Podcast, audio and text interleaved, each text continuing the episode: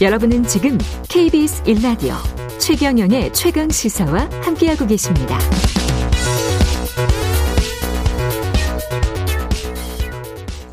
네. 어제 문재인 대통령과 부인 김정숙 여사가 아스트라제네카 백신 접종했죠. 문재인 대통령 만 68세, 김 여사는 만 66세입니다.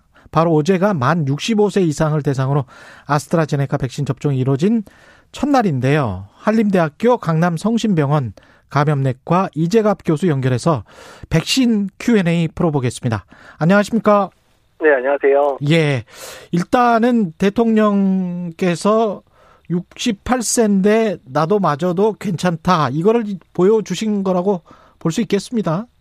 예, 일단 지금 제 아스트라제네카 백신에 대해서 이제 음. 좀 어르신들이 좀 많이 의구심을 좀 가지고 있는 상황들이 돼서 접종 동의율이 특히 요양원 요양병원에서의 그 접종 동의율이 76%까지 떨어졌었거든요. 아, 그랬군요. 예, 예, 그러니까 이런 부분들 때문에 일단은 이제 대통령께서 몸서 이제 예방적 특히 아스트라제네카 백신을 맞으면 접종률이 올라갈 수 있겠다 이런 것들을 고려해서 아마 접종을 받으신 것 같습니다. 접종 동의율이 떨어진다는 건 76% 정도면 다른 나라에 비교해서는 상당히 높은 수준이죠. 그럼에도 불구하고. 어, 그러긴 한데요. 사실 예. 요양원이나 요양병원 같은 경우는 사실 정말 이제 그 맞아야 코로나가. 발, 발, 예, 발병하면 제일 위험한 곳이기 때문에 예. 이제 대부분의 국가들이 이제 이곳에 계신 분들은 대부분 접종을 많이 했었었거든요. 근데 예. 최근에 이제 아스트라제네카에 대한 여러 가지 이슈들이 나오면서 일단은 그 특히 이제 지금 65세 이상 요양원 요양병원 계신 분들은 보호자분들 동의가 되게 중요하거든요. 예. 근데 이제 보호자분들께서 많이 좀 이제 동의를 안 하셨던 것 같아서 음. 일단은 대통령께서 접종하신 것 자체가 좀 접종률을 올리는데 좀 도움이 되기를 좀 바라고 있습니다. 만약에 끝내 동의를 하지 않으면 한참 뒤로 밀리게 되는 겁니까? 어떻게 되는 거죠?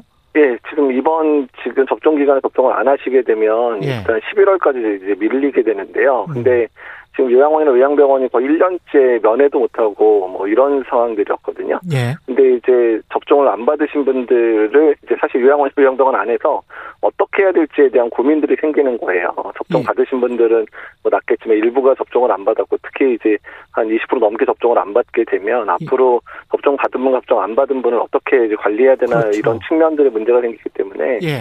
되도록이면 제대로 접종을 해주시는 게 현재 좋을 거라 생각을 하고 있습니다. 접종을 하고 나면 접종을 한 당사자도 마스크를 계속 써야 되는 겁니까? 네, 일단 접종을 하고 나서도 효과가 나타나는 데까지는 2차 접종까지 하고도 한 2주 정도 이후로 이제 제일 좋은 효과가 나타난다고 보고 있거든요. 예. 예, 게다가 이제 무증상 감염에 대한 예방 효과는 실제 증상이 있어서 예방할 거리가 이제 연구에서 나오는 뭐 70% 90% 이거보다 좀 낮습니다. 예. 그래서 무증상 감염이 걸릴 가능성이 있기 때문에 그렇게 되면 특히 고위험군들한테는 전파를 시키게 되면 위험할 수 있기 때문에 일단은 예. 그 접종을 하더라도 마스크는 계속 착용하도록 현재 질병관리청에서 권고하고 있습니다. 이게 좀 상식적인 질문인 것 같습니다만 그래도 혹시 이런 생각을 하시는 분들도 있을 것 같아요. 그러니까 접종을 했어요. 근데 그 바이러스가 이제 들어가 있는 거잖아요. 그러면 이 사람이 그 다른 가족이나 이런 옆에 있는 사람에게 감염시킬 수 있는 가능성이 뭐 높아지거나 낮아지거나 그런 연구 아, 결과 혹시 있습니까? 아, 일단은 지금 백신들은요. 예. 일단 살아있는 바이러스 접종하고 이런 게 전혀 아니기 때문에 그렇죠. 이제 바이러스의 유전자나 아니면 이제 바이러스 중에 백신의 효과를 내는 항, 그 항원 부분만 이제 쪼개서 집어넣기 때문에 음. 백신 맞은 사람이 다른 사람한테 감염시킬 수는 없는 거고요. 아, 다만 이제 백신 맞는 즈음에 이미 감염된 상태에서 이제 백신을 맞거나 아니면 잠복기에 백신을 맞은 사람들 같은 경우에는 이제 발병할 수 있는 상황들은 되거든요. 그런 분들은 당연히 다른 분한테 전파시킬 수 있는 거죠. 백신 때문은 아니군요. 예. 예, 예, 백신이 다른 사람에 전파되지 않습니다. 백신하고 혈전 형성하고 이 관련성 때문에 약간 좀 주춤주춤 하시는 분들도 있을 것 같은데 이것도 좀 설명해 주십시오. 예, 일단 지금 유럽에서 문제가 됐던 혈전증은 신부정맥 혈전증이라 그래서 예. 다리 쪽에 있는 정맥들의 이제 혈류가 정체되면서 혈전이 생기고 그 혈전의 일부가 폐로 날아가게 되면 호흡곤란이나 이제 아니면 이제 아주 심각하게 이제 큰 혈전이 날아가면 급사를 할 수도 있는 그런 상황이 되는데요. 그래서 예. 그 부분에 대해서는 이제 영국 자료 같은 경우에 화이자나 아스트라제네카나 발병 빈도가 비슷하다. 그리고 이제 자연적으로 이제 백신과 무관하게 자연적으로 발생하는 혈전증의 비율보다 오히려 백신 맞은 사람의 비율이 낮다. 라는 보고들이 있으면서 어떤 유럽의 식약처에 해당되는 EMA에서 백신과 혈전증은 인과관계가 없다라고 이제 발표를 한 상황이고요. 예. 이제 한 가지 이제 거기 이제 그 발표할 때 덧붙여진 게 뭐냐면 일단은 그 혈관 안에 이제 혈소판들이 응집하는 그런 희귀한 그런 장애라든지 아니면 뇌정맥의 혈전증이라고 해서 뇌 안에 있는 정맥동에 혈전이 차는 이런 증 것도 일부 아주 희귀한 병들이거든요. 일부 예. 드러나는데 이 부분은 인과관계를 아직 증명을 못했고 일단 관찰은 하겠다. 이게 이게 덧붙여서 발표가 되긴 했었습니다. 그래서 내 그 신부정맥 혈전증이나 폐색전증과는 약간 다른 측면들의 내용들이어서 이 부분은 매우 희귀하기 때문에 앞으로 이제 우리나라도 그렇고 유럽이나 미국에서도 계속 조사가 될 거로 같습니다. 접종 후 그 경미한 부작용 중에서 뭐 두통을 호소하는 경우도 있다던데요. 예, 예, 일단 이제 면역 반응이 생기게 되면 이제 열도 날 수 있고요. 그 다음에 이제 근육통도 생길 수 있고 두통도 호소하고 또 머리가 아프니까 예. 약간 울렁거리는 증상을 호소하는 분들이 있는데 이건 면역 반응에 의한 2차적인 부분들인데요. 예. 다만 그 뇌정맥동 혈전증이 발생한 20대에 있었잖아요. 예. 우리나라에서도 이제 음. 그렇게 이제 극심한 두통을 호소하는 경우에는 일단은 의료진의 진료를 받으면 좋겠다. 이제 이렇게 얘기는 하고 있고요. 예. 그 면역 반응에 의한 두통은 되게 하루나 이틀 만에 이제 호전이 되거든요. 음. 또 하루나 이틀 만에 호전이 되지 않는 두통은 또그 극심한 두통은 이제 의료진의 진료를 받아라 이렇게 권고를 하고 있습니다. 그 자신의 몸 상태에 따라서 기저질환이 있었다, 고혈압이나 당뇨병이 있다 이런 거 같은 경우는 어떠, 어떻습니까? 이런 분들은? 일단 기저질환이 있는 분들은 이제 코로나19에 걸렸을 때 훨씬 이제 그 중증으로 진행하는 확률이 높아지기 때문에 예. 예방 접종을 더 하셔야 된다고 오히려 하니까 더 해야 된다. 예, 예. 더 해야 하는 분들에 해당되고요. 예. 그다음에 이제 그런 분들은 이제 약물 복용을 많이 하고 있으신데 일단 이런 접종 전후에서 약물 절대 끊으시면 안 되고 약물 드시면서 일단 예방 접종 받으시면 됩니다. 그러면 뭐 집안에 혈압약을 드시는 80대 아버지가 계시다. 이런 분은 어떻게 해야 될까요?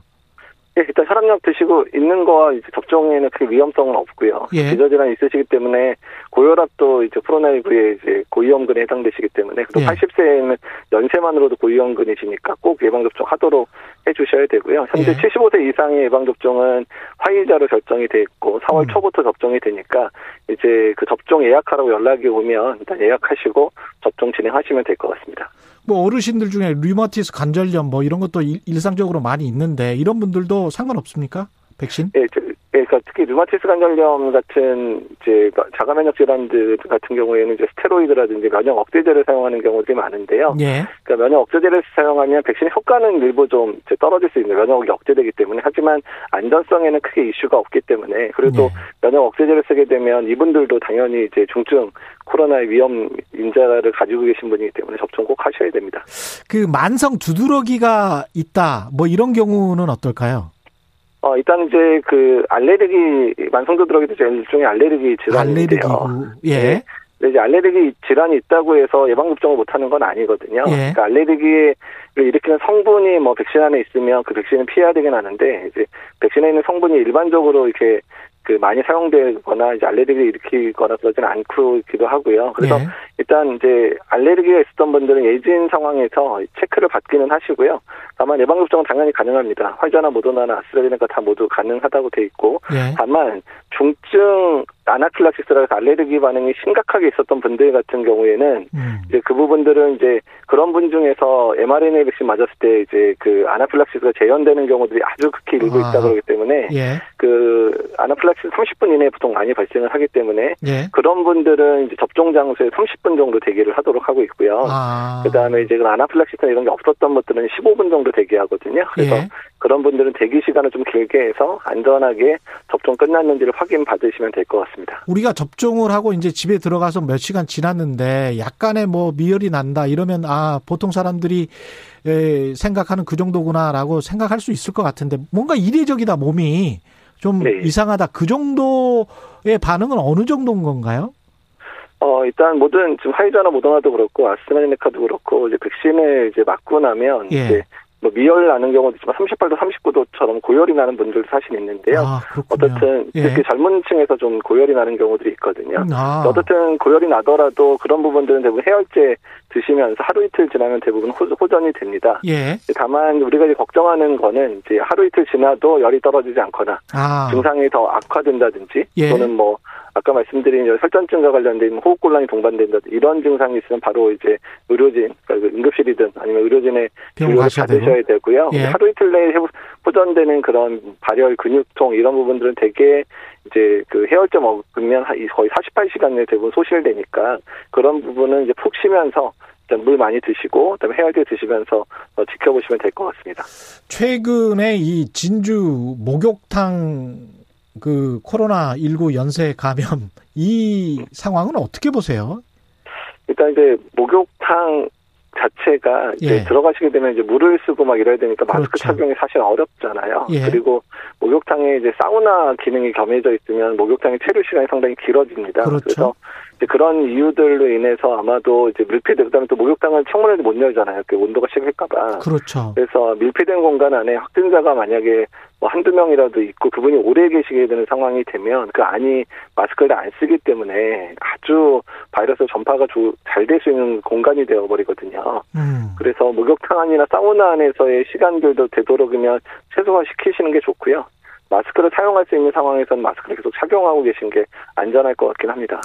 아니 근데 그 다 벗고 그 얼굴만 마스크로 가린다는 것이 이게 약간 좀 코미디 같은 예, 예. 상황이어서 쉽지는, 예, 쉽지는 굳이- 않고 그래도 이제 물을 예. 계속 쓰기 때문에 그러니까 예. 마스크를 좀 벗어야 되는 상황이 많아서 사실 그래서 이제 밀폐된 공간에 사람 수가 많은 이제 고- 많을 때는 안 들어갈 수 있는 게 사실 좋은 거거든요. 예.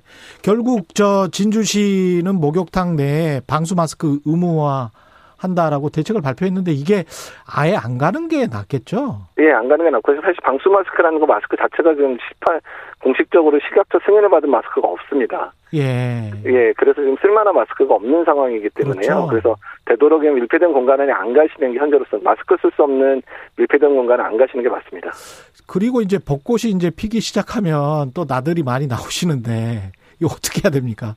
대유행 또 걱정되는데. 아, 예. 예. 지금 이제 활동량이 늘어나고 있는 게 이미 보이거든요. 주말에 차량 이동량 많이 증가되고 있거든요. 음, 예. 그래서 일단은 다시 유행이 이제 거세질 수도 있기 때문에 일단 아직까지 안심할 수 있는 상황이 아니라는 것 기억해 주시고 일단 네. 최, 최소한의 움직임을 보였으면 좋겠습니다.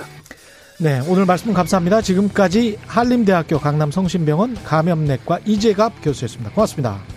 네, 감사합니다. 엄양수님 아스트라제네카 맞고 메스컴 근육통 다 경험하고 잘 지나갔습니다. 이런 말씀 해주셨습니다. 3월 24일 수요일 KBS 1라디오 최경영의 최강시사 오늘은 여기까지입니다. 고맙습니다.